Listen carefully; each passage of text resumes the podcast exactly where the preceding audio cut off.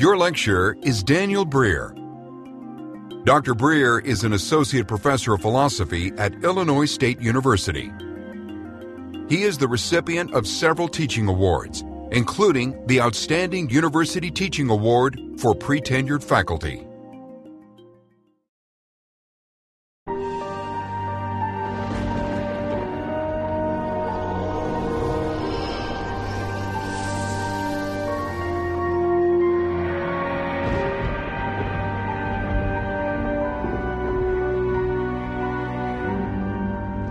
What if you had a magical ring that did one incredible thing?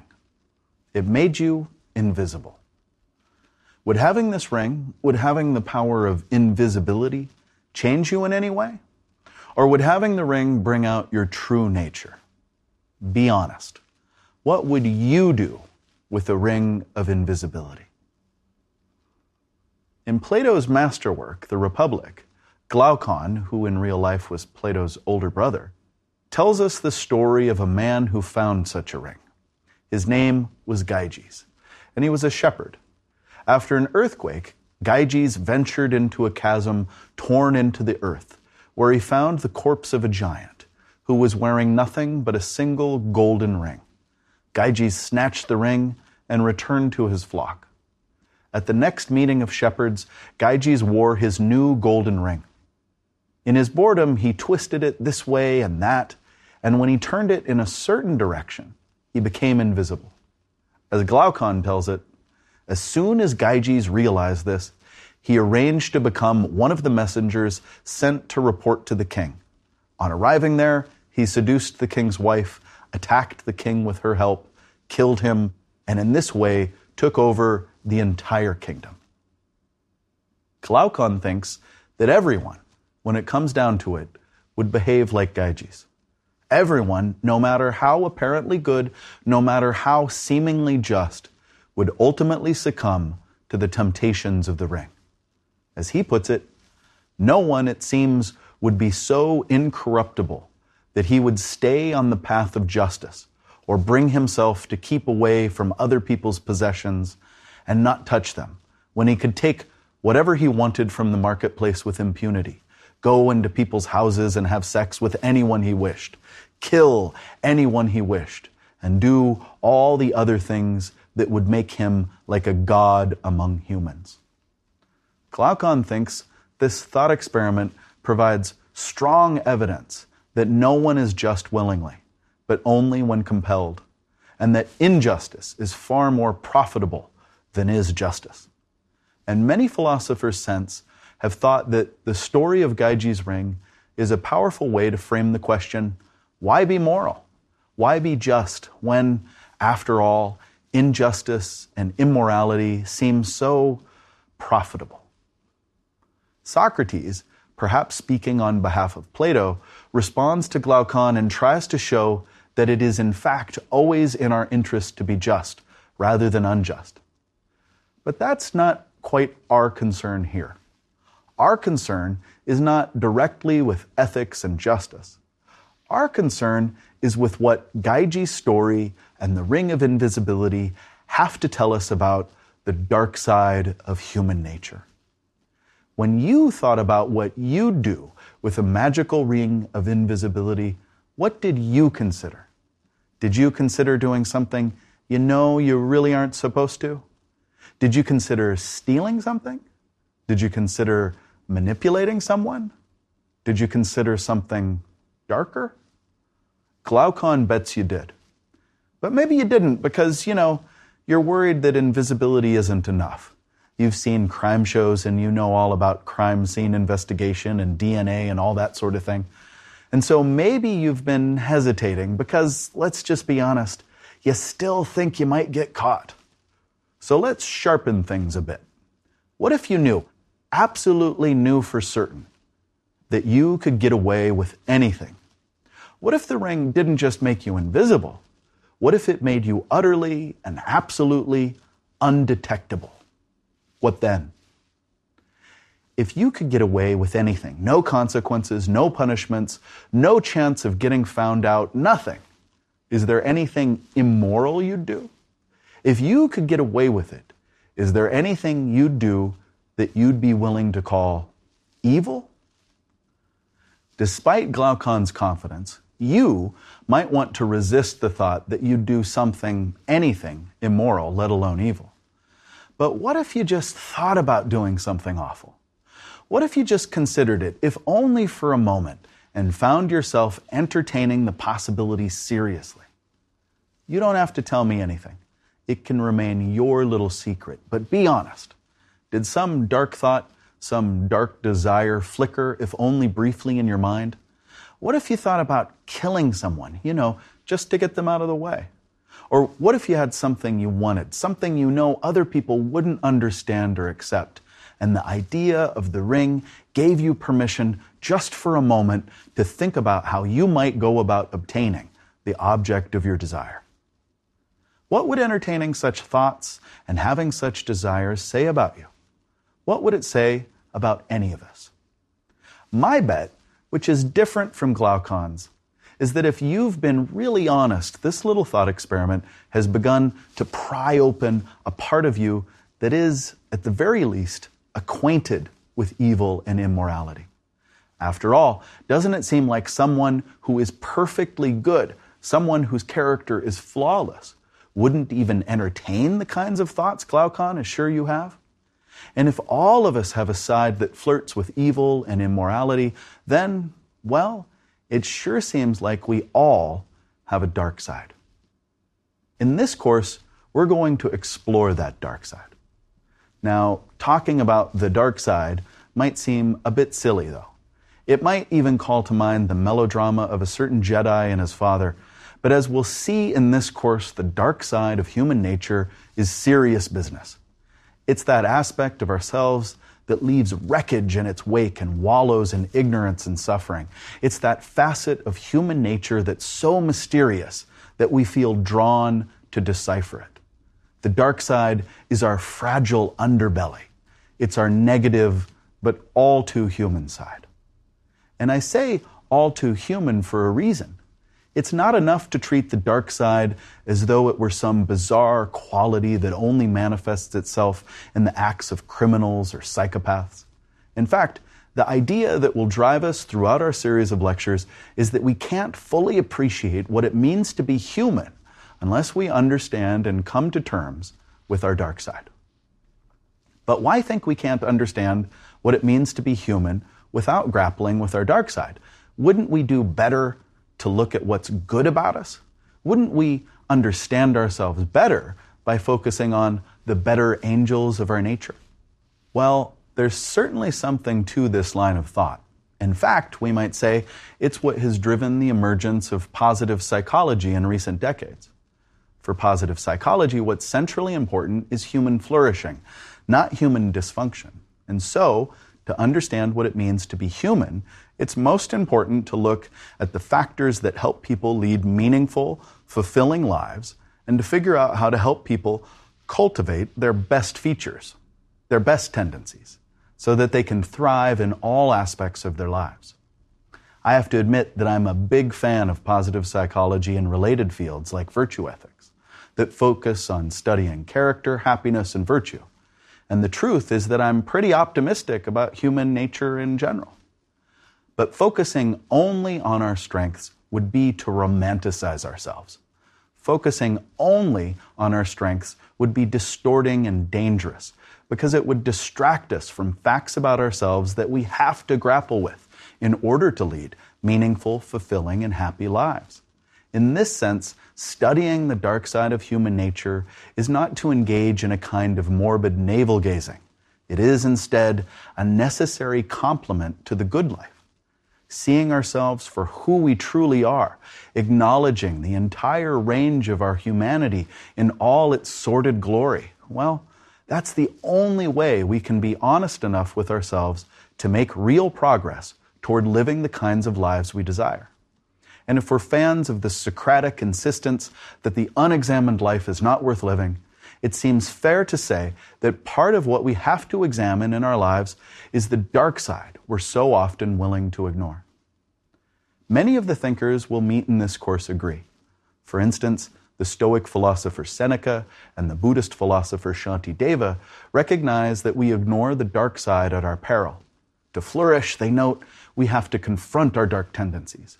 We have to develop patience, they urge, partly so that we can counteract our tendencies toward frustration and anger. We have to cultivate compassion, they argue, partly so that we can resist egotistical and narcissistic passions. We have to confront the dark side, they recognize, so that we can grow, so that we can be happy, so that we can live meaningful lives. We have to confront the dark side so that we are not consumed by it. Focusing only on what's positive about us or only on what we'd like to believe about ourselves does not change the fact that beneath the surface there's something else. The dark side is that something else. It's the seething turmoil below the surface. When I do something I know I'm not supposed to do, I can rationalize it or I can take responsibility for it. When I get angry, I can justify it or I can question it. When I get evidence that what I believe is wrong, I can explain it away or I can look into it. With this in mind, consider one of my favorite quotations, a passage from the 17th century French theologian Francois Fenelon. In the passage, Fenelon uses the metaphor of light to talk about true self awareness, which for him comes only through the action of God's grace. Here's what he says As that light increases, we see ourselves to be worse than we thought. We are amazed at our former blindness as we see issuing from our heart a whole swarm of shameful feelings like filthy reptiles crawling from a hidden cave. But we must be neither amazed nor disturbed. We are not worse than we were. On the contrary, we are better. But while our faults diminish, the light we see them by waxes brighter, and we are filled with horror. So long as there is no sign of cure, we are unaware of the depth of our disease. We are in a state of blind presumption and hardness, the prey of self delusion. While we go with the stream, we are unconscious of its rapid course. But when we begin to stem it ever so little, it makes itself felt. When I first read them, Fenelon's words resonated strongly with me because they insightfully described my own experience.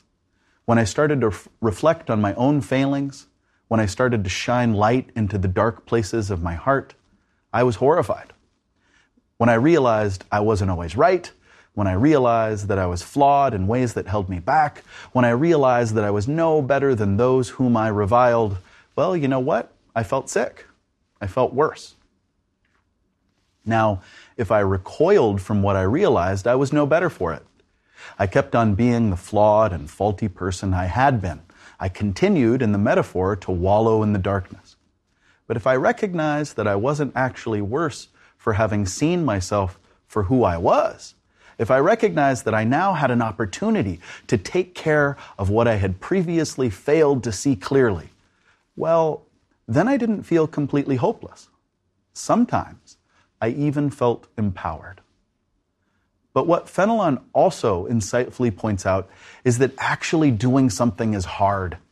It's easy to continue as usual.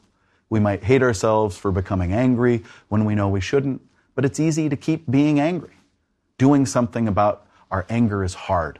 It's like moving upstream after we've been flowing downstream for so long. Or consider it another way. Maybe you have a great place to live. You really like it and you're really comfortable living there, but the basement is unfinished and you haven't been down there much. When you do go, you realize that there's some sketchy stuff, but you justify it. The house is old, you'll take care of it later, you know, that sort of thing. But then one day you really have to do something down there. And so you take your flashlight with you. And then when you shine the light all over, you realize that you have some serious problems. Things are a lot worse than you thought. Of course, they aren't actually worse. They've been that way for a long time. But now you know how bad they are. And you're horrified. So what are you going to do? You could continue to ignore the problems. You could continue to rationalize things or you could acknowledge how bad things are. But even if you do that, there's another step. You actually have to do the work, make the phone calls, get your hands dirty and your brow sweaty. And you know, that's hard. In this course, we're going to start shining some light on the dark side to reveal ourselves for what we really are. And we'll even consider how we might at least start the hard work of improving ourselves, the hard work of moving upstream. Now, as I mentioned, for Fenelon, this metaphorical light is associated with God's goodness and grace. The metaphorical light will be shining as a little different. We'll shine light by exploring important questions, considering powerful ideas, and following the lead of influential thinkers from various traditions. We'll look carefully at the nature of evil itself, addressing such questions as what is evil? What makes an action evil? What makes a person evil? And are there such things as evil feelings and desires? We'll also consider the notion of sin. Is sin the same thing as wrongdoing and vice, or is it something more than that? Is it something we do or something we suffer from? Reflecting on sin will then encourage us to consider what our dark thoughts, our twisted desires, and even our worst dreams tell us about ourselves. Are we responsible for our dark desires, even if they're fleeting? Could a morally perfect person have immoral thoughts? And why do people think about hurting and even killing others? We'll take up all these questions and more in the lectures that follow. But the dark side of human nature is about more than evil, immorality, and sin. It's also about the human condition about the essential and often unpleasant facts of our existence in this world. What this means is that when we talk about the dark side of human nature, we'll be tracing two important threads.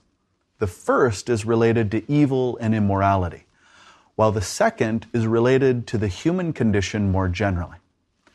In opening the lecture with the myth of Gyges' ring, I hope I helped you see how the dark side is related to questions about evil, sin, and even dark ideation and desire. But it might not be completely clear how the dark side is related to the human condition more generally. So, to help with that, let's consider another story. This is a story we hear in various forms in the Jain and Buddhist traditions. A version of it even appears in the great Hindu epic, the Mahabharata. It's an allegory or a parable, often referred to as the man in the well. Here's how it goes Once there was a man who roamed from region to region, forced by poverty and circumstance to find a new home. As he made his way, he came to a great forest, dense with trees, and he lost his way. In his disoriented wandering, he stumbled into the path of a charging elephant. Frightened, he dashed away, narrowly escaping only to find himself standing in the face of something far more terrible a sword wielding demoness, fearsome and dreadful. Falling back, arms whirling, feet slipping, the man fled in terror, looking everywhere for a place to hide, for a way to escape. And then he saw it a great towering tree. With hope finally pushing against his fear, he rushed headlong toward the tree, running faster than he thought anyone could. As he reached its base, he jumped to grab its lowest branches so that he could pull himself up and out of danger. But the tree was too tall and the branches too high. He tried to shimmy up the tree, but it was too wide. Standing before the great tree, his hope faltered as he heard the approaching rumble of the elephant and the ghastly screech of the demoness who was nearly upon him now. But there it was. Not another tree reaching up into the heavens, but an abandoned well, plunging deep into the ground, just feet from him. So, in his panic, in his great fear of what he would have to face if he could not hide, he flung himself headlong into the darkness of the well. What he realized at that moment must have been much like what I realized when, as a teenager, I stupidly jumped out of the back of a moving truck. As I leapt over the tailgate in fear of what was happening in the bed, I realized that I had made a terrible mistake. But whereas I could do nothing but fall and hit the pavement, our man had a chance. He realized that his fall could mean his death, and so he reached out to the walls of the well, and as luck would have it, he managed to snag some tangled vegetation and stop his fall. Dangling with terror above and the unknown below, he clung to the wall of the well. As his eyes adjusted to the darkness, he could begin to make out the bottom of the well. But what he first thought was the ground, he soon realized was really a mass of writhing snakes stirred up by his presence in the well. And as he gazed upon this terrible sight, he saw that in the middle of this twisted mass was a great python whose jaws were open unnaturally wide, as though awaiting his fall. Dumbstruck with terror, our man's attention turned back toward the mouth of the well as he heard the elephant madly pacing its edges, shaking the walls of the well and bringing his attention to the tangle of reeds that had stopped his fall. How long would they last? Perhaps they would have lasted long enough if it weren't for the two mice that were now gnawing at their roots. What would he do? At the moment this question flickered through his mind, our man heard the elephant once again as it smashed itself against the great tree and dislodged, of all things, a honeycomb, which tumbled into the darkness of the well right onto him, sending furious bees into his hair, onto his face, and over his arms and hands, which clung still to that failing tangle of root and reed. And then, though suspended in the gloom and set upon by bees, with anger rumbling above and terror writhing below, our man caught a taste of the sweet honey as it dripped from the honeycomb down through his hair and across his tightly shut eyes until it finally reached his lips. And all he could think of in that moment was not the danger he was in, but how he might get more of that delicious honey. The story of the man in the well is a parable or an allegory, not a thought experiment. So, what does it mean? Since its roots are in the Indian tradition, it's partly an allegory about samsara, the cycle of death and rebirth. The man's roaming from region to region and his lost wandering through the forest represent the cycle of death and rebirth. The man himself represents that part of us, whatever it is exactly, that's trapped in this cycle. The elephant is death itself, and the demoness is infirmity, old age, and disease. The man flees in fear of these toward the tree, which represents liberation from samsara, liberation into a place where death and infirmity cannot reach. The man, however, can't attain such salvation because he isn't well prepared. The man cannot climb the tree, and so he dives headlong into the well which itself represents the human condition, what it means to be a human being who has not yet been liberated from the cycle of death and rebirth.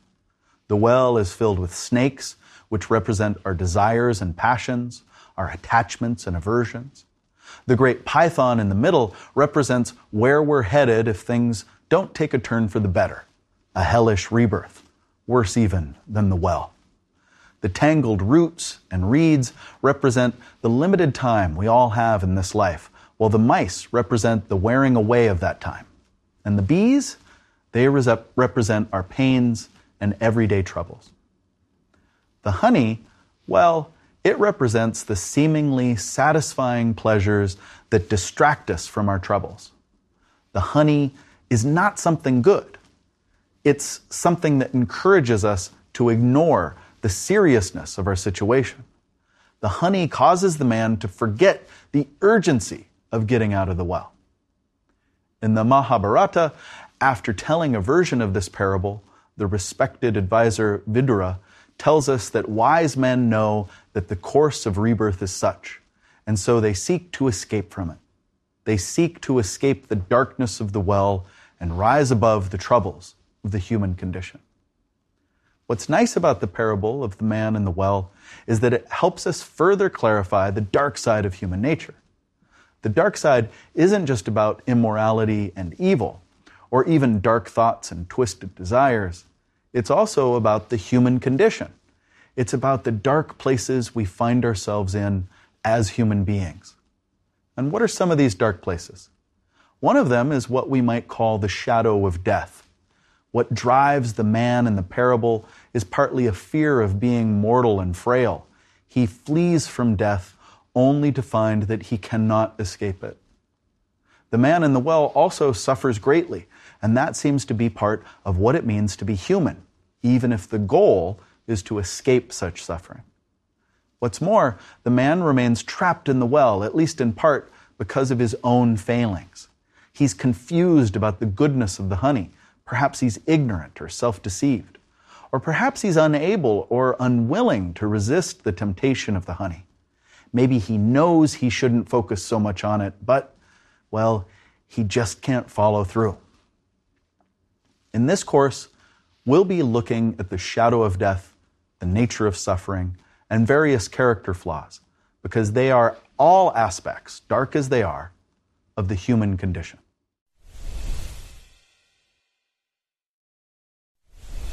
So, with the help of Gyges' ring and the man in the well, we should have a handle on the twofold nature of the subject we'll be tackling in this course.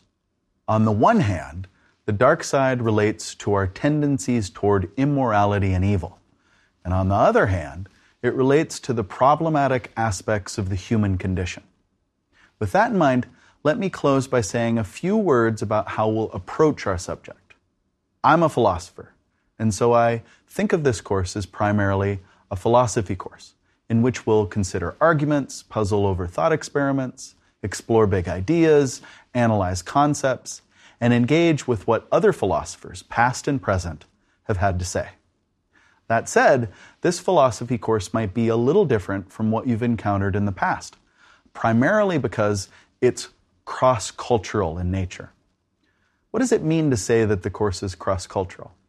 Well, to start, let me point out that cross cultural philosophy is not the same thing as comparative philosophy. Comparative philosophy is about studying the differences and similarities between very different philosophical traditions. Typically, this involves comparisons between Western philosophy and non Western traditions, such as the Indian or Chinese philosophical traditions. Comparative philosophy is important insofar as it treats different philosophical traditions as worthy of study and because it's useful to note how traditions match up with each other. But comparative philosophy is limited. We don't just want to know whether some thinker in one tradition is like another thinker in a different tradition. As philosophers, we want to engage with the actual arguments and ideas found in different traditions as a way to reach the truth as a way to make progress on philosophical problems and maybe even to discover new problems our home traditions haven't even recognized. As the influential scholar Jay Garfield puts it, cross cultural philosophy places all philosophical traditions on the same playing field and treats them all as equal partners.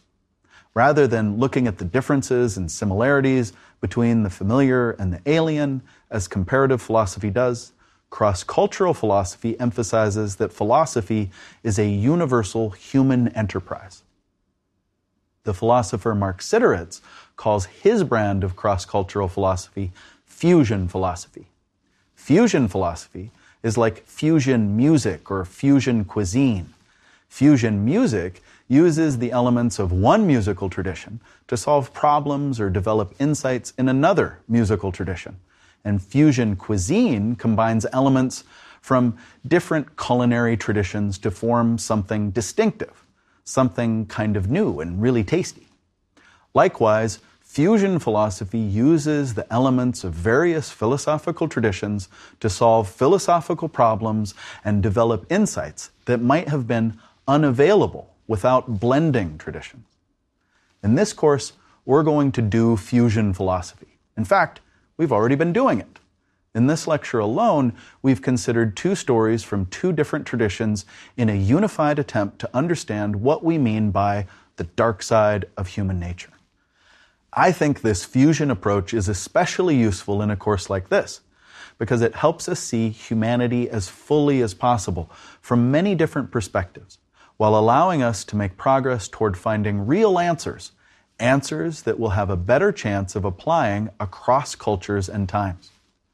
Now, since you're also going to be an active member of this cross cultural conversation, I'm not always going to spell out the lessons for you.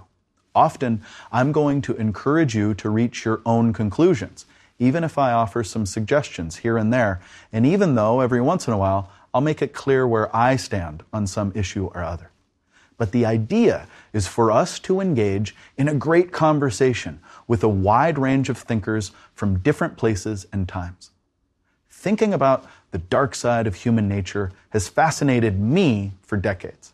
And that's partly because I've experienced firsthand some aspects of the dark side, as I imagine you have as well. So our subject isn't merely theoretical. There's a practical dimension to every lecture, to every one of our discussions. And we don't want to lose track of that. In this course, we want to understand and then start to come to terms with the dark side of human nature, with, that is, the dark side of ourselves.